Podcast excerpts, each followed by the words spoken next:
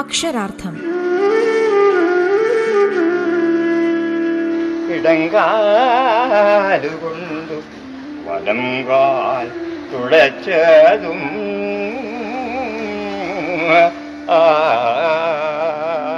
അയ്യപ്പ പണിക്കർ കവിതയുടെ ചാരുരൂപം.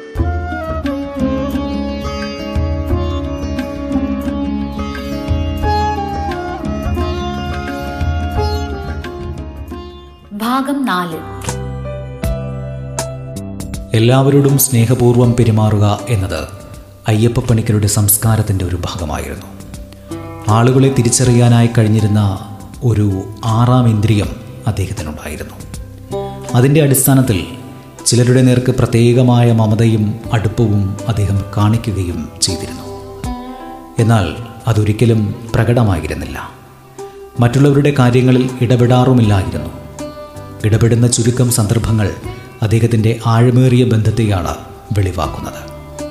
അയ്യപ്പ പണികരുടെ ആത്മസുഹൃത്തും പ്രശസ്ത നിരൂപകനുമായ പ്രൊഫസർ എം കെ സാനു അത്തരമൊരു സന്ദർഭത്തെക്കുറിച്ച് പറയുന്നു. പി കെ ബാലകൃഷ്ണനെ കേരള കൗമുദിയിൽ നിന്നും പുറത്താക്കപ്പെടാൻ തുടങ്ങുന്ന സന്ദർഭം. പത്രം എന്ന നിലയിൽ മാത്രമല്ല അല്ലാതെയും അദ്ദേഹത്തിന് കേരള കൗമുദിയുമായി ബന്ധമുണ്ട്. എം എസ് മണിയുമായി വിശേഷ ബന്ധം അപ്പോൾ നിഷ്പക്ഷമായി നിൽക്കണമെന്ന് തോന്നാനേ നമ്മുടെ സാധാരണ രീതി വെച്ച് നോക്കുമ്പോൾ ന്യായമുണ്ട് എന്നാൽ പണിക്കർ അങ്ങനെ നോക്കി നിന്നില്ല. ബാലകൃഷ്ണനെ ജോലിയിൽ നിലനിർത്തിക്കൊണ്ട് ഒത്തുതീർപ്പുണ്ടാക്കാനാണ് അദ്ദേഹം ശ്രമിച്ചത്. എറണാകുളത്തുള്ള C N Sreekantan Nair M V Devan doctor N Parameswaran Nair പിന്നെ ഈ ഞാൻ എന്നിങ്ങനെ ഞങ്ങൾ നാല് പേരെ തിരുവനന്തപുരത്ത് എത്തണമെന്ന് അറിയിച്ചു. അറിയിക്കുന്നത് അയ്യപ്പ പണിക്കർ. ആയതുകൊണ്ട് ഞങ്ങൾക്ക് അനുസരിക്കാതിരിക്കാനുമാകില്ല. ഞങ്ങളെ ഉൾപ്പെടുത്തിയും അല്ലാതെയും അദ്ദേഹം കൂടിയാലോചന നിരന്തരം തുടർന്നു. ഒട്ടും മടുപ്പില്ലാതെ തന്നെ തുടർന്നു. ഒടുവിൽ M S Mani M Govindan M N Nambiar എന്നിവരെയും ഞങ്ങളെയും ഒരുമിച്ച് ചേർത്ത് ഒരു ഡിന്നർ തന്നെ നടത്തി. ഇലയ്ക്കുമുള്ളിനും മുറിവുണ്ടാകാത്ത രീതിയിൽ പല നിർദ്ദേശങ്ങളും അദ്ദേഹത്തിൽ നിന്നുണ്ടായി. സ്വന്തം തറവാട്ടിലെ പ്രതിസന്ധിക്ക് പരിഹാരമുണ്ടാക്കാൻ പരിശ്രമിക്കുന്ന വ്യഗ്രതയാണ് അക്കാര്യത്തിൽ അദ്ദേഹം കാണിച്ചത്. ഇതുപോലെ പലതും നമുക്ക് അയ്യപ്പ പണിക്കരുടെ ജീവിതത്തിൽ കാണാനാകും. എന്നാൽ ചികഞ്ഞു നോക്കിയാലേ അത് കാണാനായി കഴിയൂ. സത്കർമ്മങ്ങൾ പലതും മറ്റുള്ളവരിൽ നിന്ന് മറച്ചു വെക്കുന്നതായിരുന്നു അദ്ദേഹത്തിന്റെ പ്രകൃതം. അതിലാണ് നമ്മൾ വൈശിഷ്ട്യം കാണേണ്ടത്. മറ്റൊരു സന്ദർഭത്തെ കൂടി ഓർത്തെടുത്തുകൊണ്ട് സാനു മാസ്റ്റർ തുടർന്നു. കേരള ഗവൺമെന്റ് ഒരിക്കൽ വൈസ് ചാൻസലർ പദവി നൽകി ആദരിക്കാൻ മുതിരുന്നതിന് ഞാൻ കൂടി സാക്ഷിയായി. എന്നാൽ ആ ഒരു ആദരവിൽ നിന്ന് തന്നെ രക്ഷിക്കണമെന്നതായിരുന്നു അദ്ദേഹത്തിന്റെ ആവശ്യം. രചനാത്മകവും സർഗാത്മകവുമായ പ്രവർത്തനങ്ങൾക്ക് ജീവിതം സമർപ്പിക്കുന്നതിനാലാണ് അദ്ദേഹം അർത്ഥം കണ്ടെത്തിയത്. അങ്ങനെ അർത്ഥം കാണുന്നതിൽ മേന്മയുണ്ടെന്ന് സാധാരണക്കാർക്ക് മനസ്സിലാവുകയില്ല. നമ്മുടെ സമൂഹത്തിലെ പ്രമാണിമാർക്ക് ഒട്ടും മനസ്സിലാവുകയുമില്ല. അതുപോലെ വൈസ് ചാൻസലർ പദവി വേണ്ടെന്ന് വെച്ചതിന്റെ പിന്നിലെ വീക്ഷണം എന്തെന്ന് മനസ്സിലാക്കുന്നവരും നമ്മുടെ സമൂഹത്തിൽ വിരളമാണ്. ആ വിവരം മാലോകരറിഞ്ഞിരുന്നെങ്കിൽ കുറച്ച് പ്രശസ്തി താൽക്കാലികമായി കിട്ടുമായിരുന്നു. പക്ഷേ ആരും അറിയാതിരിക്കാനാണ് അയ്യപ്പ പണിക്കർ ശ്രദ്ധിച്ചത്. അയ്യപ്പ പണിക്കർ കേരള യൂണിവേഴ്സിറ്റിയുടെ വൈസ് ചാൻസലർ പദവി ഏറ്റെടുക്കണമെന്ന് അപേക്ഷയുടെ സ്വരത്തിൽ നിർദ്ദേശിച്ചത് അന്നത്തെ വിദ്യാഭ്യാസ മന്ത്രിയായിരുന്ന പരിണതപ്രജ്ഞനും ചിന്തകനുമായ കെ ചന്ദ്രശേഖരനാണ്. ആയിരത്തി തൊള്ളായിരത്തി എൺപത്തിയേഴ് തൊണ്ണൂറ്റി ഒന്ന് കാലയളവിൽ ഇ കെ നായനാർ ആയിരുന്നു മുഖ്യമന്ത്രി. സാനു മാസ്റ്റർ നിയമസഭാ സാമാജികനുമായിരുന്നു.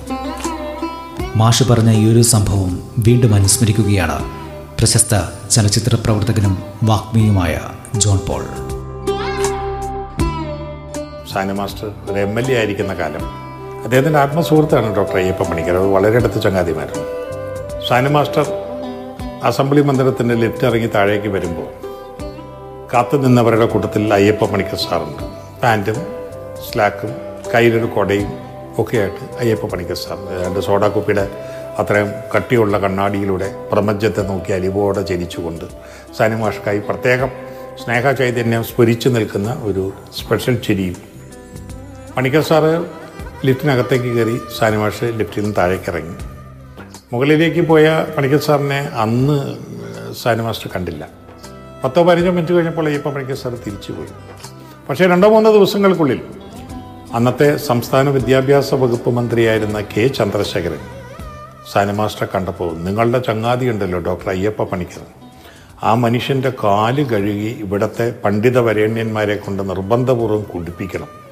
എന്താണത് എന്ന് അത്ഭുതത്തോടെ സാനി മാസ്റ്റർ ചോദിച്ചപ്പോൾ മന്ത്രി പറഞ്ഞു ഒരു വൈസ് ചാൻസലർഷിപ്പ് പോയിട്ട് ഒരു ഹെഡ് ഓഫ് ദ ഡിപ്പാർട്ട്മെന്റ് ആകാനുള്ള സാധ്യതയുണ്ടെന്നറിഞ്ഞാൽ അതിനുവേണ്ടി ശുപാർശയും സമ്മർദ്ദവുമായി സ്വൈരം തരാതെ പുറകെ കൂടുന്ന ആളുകളാൽ നിബിഡമാണ് നമ്മുടെ നാട്.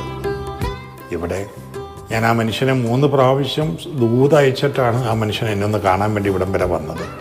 ഞാൻ അദ്ദേഹത്തോട് തൊഴുകൈയോടെ ഒരു കാര്യം അഭ്യർത്ഥിച്ചു അപേക്ഷിച്ചു. കേരള സർവകലാശാലയുടെ വൈസ് ചാൻസലർഷിപ്പ് ഒന്ന് ഏറ്റെടുക്കണം. അതേപോലെ കൈകൂപ്പി തൊഴുതുകൊണ്ട് അദ്ദേഹം തിരിച്ചു യാചിച്ചു. എന്നെ ദ്രോഹിക്കരുത് എന്നെ വെറുതെ വിടണം. തനിക്ക് അങ്ങനെ ഒരു സ്ഥാനമാനമേ ആവശ്യമില്ല. തനിക്ക് ധാരാളം വായിക്കാൻ ഇനിയും ബാക്കിയുണ്ട്. വായിച്ചതിനെക്കുറിച്ച് ഇനിയും പഠിക്കാൻ ബാക്കിയുണ്ട്.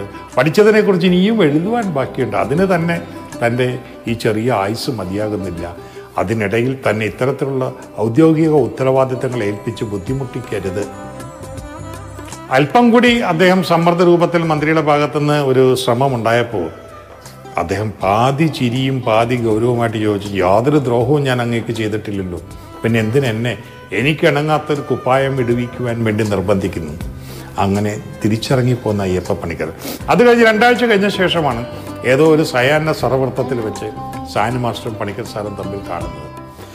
ഇത്ര ഗൗരവമാർന്ന ഒരു നിയോഗമാണ് വളരെ നിസ്സാരമായി അദ്ദേഹം വേണ്ടെന്ന് വെച്ചിട്ട് ഇറങ്ങിപ്പോന്നത് എന്നത് മറ്റാരാണെങ്കിലും ഒരു ആത്മസുഹൃത്തിനോട് പങ്കിടുമായിരുന്നു. ഒരു സംഭവം നടന്നതായി അദ്ദേഹം ഓർക്കുന്നു പോലുമില്ലായിരുന്നു. ഷാനു മാഷിന് അത്ഭുതം തോന്നി. കാരണം ഇങ്ങനൊരു സംഭവം നടന്നു എന്നത് വിദ്യാഭ്യാസ വകുപ്പ് മന്ത്രി തന്നെയാണ് ഇദ്ദേഹത്തോട് പറഞ്ഞത്. അങ്ങനൊരു വസ്തു ഓർക്കാൻ പോലും മനസ്സിൽ ഗൗരവപൂർവം ഇടചേർക്കാതെ തന്റെ ദൈനംദിന പരിവർത്തനങ്ങളുമായി മുന്നോട്ട് പോകുന്ന അയ്യപ്പ പണിക്കർ സമാനതകളില്ലാത്ത ഒരു വ്യക്തിശക്തയുടെ ആൾരൂപമായിരുന്നു.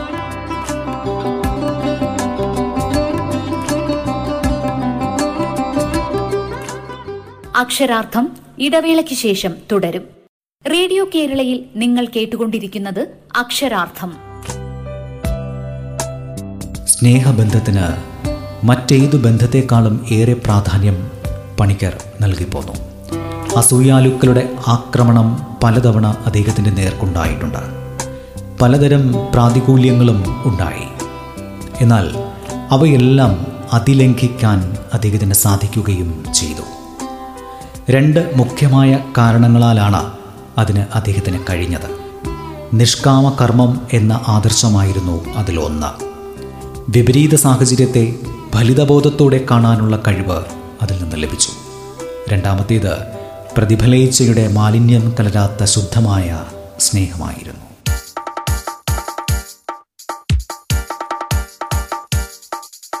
തലയറുത്തു കൊടുത്തു ഞാനൊരു തൊപ്പി വാങ്ങിച്ചു. തൊപ്പി വാങ്ങിച്ചു. ചെവി ചെത്തി കൊടുത്തു ഞാനൊരു റേഡിയോ വാങ്ങി. റേഡിയോ വാങ്ങി. കണ്ണു ചൂഴ്ന്നു കൊടുത്തു ഞാനൊരു വിളക്ക് വാങ്ങിച്ചു. വിളക്ക് വാങ്ങിച്ചു. കൈകൾ വെട്ടി കൊടുത്തു ഞാനൊരു വാച്ചു വാങ്ങിച്ചു. വാച്ചു വാങ്ങിച്ചു. കാൽമുറിച്ചു കൊടുത്തു ഒരു ചെരുപ്പ് വാങ്ങിച്ചു. ചെരുപ്പ് വാങ്ങിച്ചു. എന്നെ തന്നെ കൊടുത്തു ഞാനൊരു വീട് വാങ്ങിച്ചു. വീട് വാങ്ങിച്ചു. തൊപ്പിയുമിട്ട് റേഡിയോ വിളക്കും കൊളുത്തി വാച്ചും കെട്ടി ചെരുപ്പുമിട്ട് ഒപ്പിലുമിട്ട് റേഡിയോ വെച്ച് വിളക്കും കൊളുത്തി വാച്ചും കെട്ടി ചെരുപ്പുമിട്ട് ഇന്നാ വീട്ടിലിരുന്നു ഞാൻ ഒരു ചെറുകഥ വായിച്ചു. ഒരു ചെറുകഥ വായിച്ചു. വായനയില്ലാതായില്ലെന്നതിലെഴുതിയിരിക്കുന്നു. അതിലെഴുതിയിരിക്കുന്നു. വായനയില്ലാതായില്ലെന്നതിലെഴുതിയിരിക്കുന്നു. അതിലെഴുതിയിരിക്കുന്നു. അതിലെഴുതിയിരിക്കുന്നു. ഒട്ടേറെ സാധനങ്ങൾ ഉണ്ടായിരുന്നിട്ടും അയ്യപ്പപ്പണിക്കരെ ഏറ്റവും കൂടുതൽ ആളുകൾ അറിയുന്നത് കവി എന്ന നിലയിലാണ്. അനന്യ സദൃശങ്ങളായ അനേകം കവിതകളുടെ സൃഷ്ടാവ് എന്ന നിലയിൽ ആ കവിതകളുടെ അർഹത കൊണ്ട് തന്നെ ഭാരതീയ സാഹിത്യത്തിൽ പ്രതിഷ്ഠ നേടാൻ അദ്ദേഹത്തിന് കഴിഞ്ഞു. അവയിലൂടെ മലയാള സാഹിത്യത്തിൽ സുപ്രധാനമായൊരു വഴിത്തിരിവ് സൃഷ്ടിക്കാനും അദ്ദേഹത്തിനായി.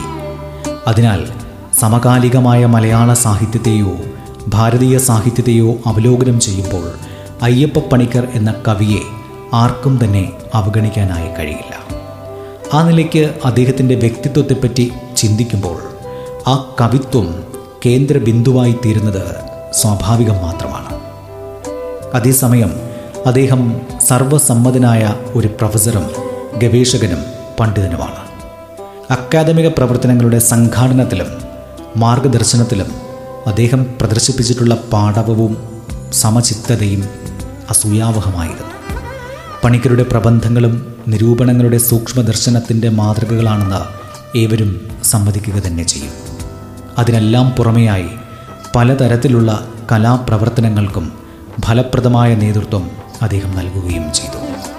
പ്രശസ്ത സാഹിത്യ നിരൂപകനും അധ്യാപകനുമായിരുന്ന കെ എസ് നാരായണപിള്ളയുടെ അഭിപ്രായം ഇത്തരുണത്തിലേറെ പ്രസക്തമാണ്. ഗൗരവമേറിയ ഒട്ടേറെ പ്രവർത്തനങ്ങളുടെ സാരഥ്യം ഒരേ സമയത്ത് തന്നെ ഏറ്റെടുക്കാനും ഒരുപോലെ മുന്നോട്ട് കൊണ്ടുപോകാനും അയ്യപ്പ പണിക്കർക്ക് നിഷ്പ്രയാസം കഴിഞ്ഞിരുന്നു അങ്ങനെ ബഹുകാര്യ നിരതനായിട്ടല്ലാതെ ജീവിക്കാൻ അദ്ദേഹത്തിന് സാധ്യമല്ലെന്ന് തോന്നിപ്പോകും. ആ വ്യക്തിത്വത്തിന്റെ മുഖ്യ സവിശേഷതകളിൽ ഒന്നായിരുന്നു ഇത്. അതിനാൽ തന്നെ ഈ ഒരു പശ്ചാത്തലത്തിലാണ് അദ്ദേഹത്തിന്റെ കവിതകളെ സമീപിക്കേണ്ടതെന്നാണ് ഞാൻ വിചാരിക്കുന്നത്. അതുമാത്രമല്ല അദ്ദേഹത്തിന്റെ കവിതകളും ഈ ബഹുമുഖ വ്യക്തിത്വവും തമ്മിൽ ബന്ധമുണ്ടോ എന്നുള്ളതും അന്വേഷിക്കേണ്ടതായുണ്ട്. അറിയുന്നു ഞാനിതും കൂടി. മനുഷ്യന്റെ കണ്ണില്ലയെങ്കിൽ മഴവില്ലിനെന്താണു ഭംഗി?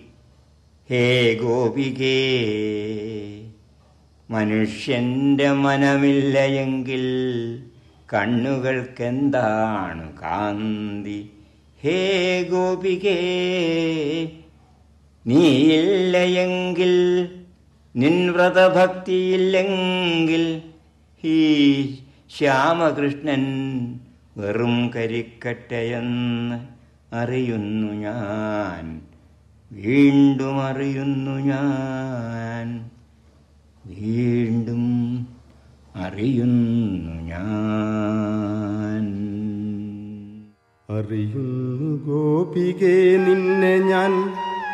എന്റെ ഈ വരളുന്ന ചുണ്ടിലെ നനവാർന്നൊരോർമതൻ മധുവായി മധുരമായി അറിയുന്നു നിന്നെ ഞാൻ. ഗോപികെ നിന്റെ ഈ ചിരകാല വിരഹത്തിരുനാളിലുറയുന്ന കനിവായി കാവ്യമായി അറിയുന്നു ഗോപികേ. നിന്നെ ഞാൻ തിരയുന്നു തിരകോതി നിറയുന്ന കാളിന്തിയുണരുന്ന പുതുമോഹയാമങ്ങളിൽ.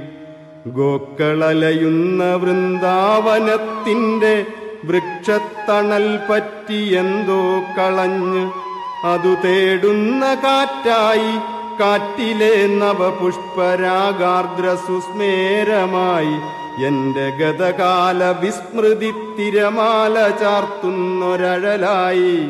അഴൽ ചേർന്നൊരഴകായി നിന്നെ ഞാൻ അറിയുന്നു ഗോപികേ. സാഹിത്യ രൂപങ്ങളിൽ വച്ച് ഏറ്റവും ശക്തമായത് കവിതയാണെന്നുള്ളത് നിസ്തർക്കമാണ്. കവിതയെപ്പോലെ മൗലികത്വമാർന്നതും ഹൃദയദ്രവീകരണക്ഷമവുമായ മറ്റൊരു സാഹിത്യ രൂപവും ഇല്ല തന്നെ. മറ്റേതൊരു സാഹിത്യ രൂപവും കവിതയോട് അടുക്കുമ്പോഴാണ് അതിന് ആന്തരികമായ മേന്മ വർദ്ധിക്കുന്നതെന്നുള്ളത് ആധുനിക സാഹിത്യ നിരൂപണത്തിലെ അംഗീകൃതമായ ഒരാശയമാണ്. ഇത്തരത്തിൽ ശക്തിയുറ്റ സാഹിത്യ രൂപമായ കവിത ഏതു ഭാഷയിലും ക്രമാനുഗതമായ മാറ്റത്തിനും വളർച്ചയ്ക്കും വിധേയമായതായി കാണാനാകും. സാഹിത്യ ചരിത്രത്തിലെ ചില ഘടകങ്ങളിൽ കവിതയേക്കാൾ പ്രാമാണ്യം മറ്റു ചില സാഹിത്യ രൂപങ്ങൾക്ക് ഉണ്ടായിട്ടുണ്ട്. എന്നാൽ അവയുടെയൊക്കെ അന്തർധാരയായി നിന്നത് കവിതയാണെന്നുള്ള കാര്യവും വിസ്മരിച്ചുകൂടാ. ധർമ്മക്ഷേത്രേ കുരുക്ഷേത്രേ സമവേദായുത്സവ മാമക പാണ്ഡവശ്ചൈവ കിമകുർവത സഞ്ജയ. ചക്രവാളത്തിനപ്പുറം ചൂടുകൾ ഞെട്ടിവന്നു പിറന്ന നക്ഷത്രമേ നീയുണരുകവാനിൽ ഈ പാരിന്റെ ചോരയൂറുവാൻ നാടി തുടിക്കുവാൻ. താഴെ നോക്കൂ മൽജീവിത പ്രേമതാരകമേ അതാണൻ പ്രപഞ്ചം. ഞങ്ങൾ മർത്യർ കഴിച്ചുകൂട്ടുന്ന രംഗമണ്ഡപം കേൾക്കുന്നുവോ നീ? ഞങ്ങൾ മർത്യർ നടനമാടുന്ന സങ്കടങ്ങൾ തൻ മൗനഗീതങ്ങൾ. നീ പൊഴിയുക നിന്നയനത്തിൻ നീർക്കണങ്ങൾ പ്രകാശബിന്ദുക്കൾ. ആ വഴിയിൽ നീ കാണുന്നു മർത്യഭാവനയുടെ സൃഷ്ടിവിശേഷം. ആളുതിക്കി തിരക്കിയേറുന്നതാണു ചന്തയഥാണൻ പ്രപഞ്ചം. വിൽപ്പനയ്ക്കു ചരക്കുകളും പേറി വിൽപ്പനക്കാർ വരുന്നു പോകുന്നു.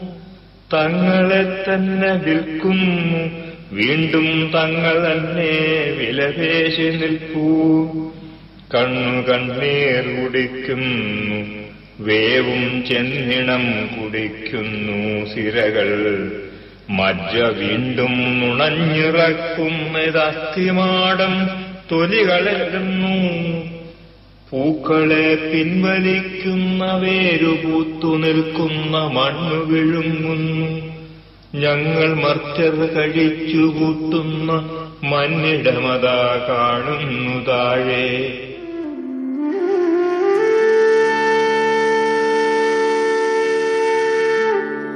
അക്ഷരാർത്ഥം. ഇടങ്കാലുകൊണ്ടു വലം കാൽ തുളച്ചതും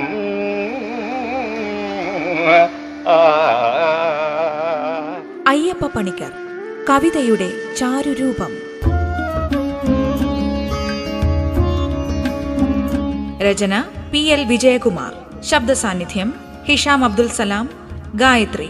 ശബ്ദമിശ്രണം ഡേവിസ് ആന്റണി. അവതരണം ആഖ്യാനം ഉണ്ണി പ്രശാന്ത്.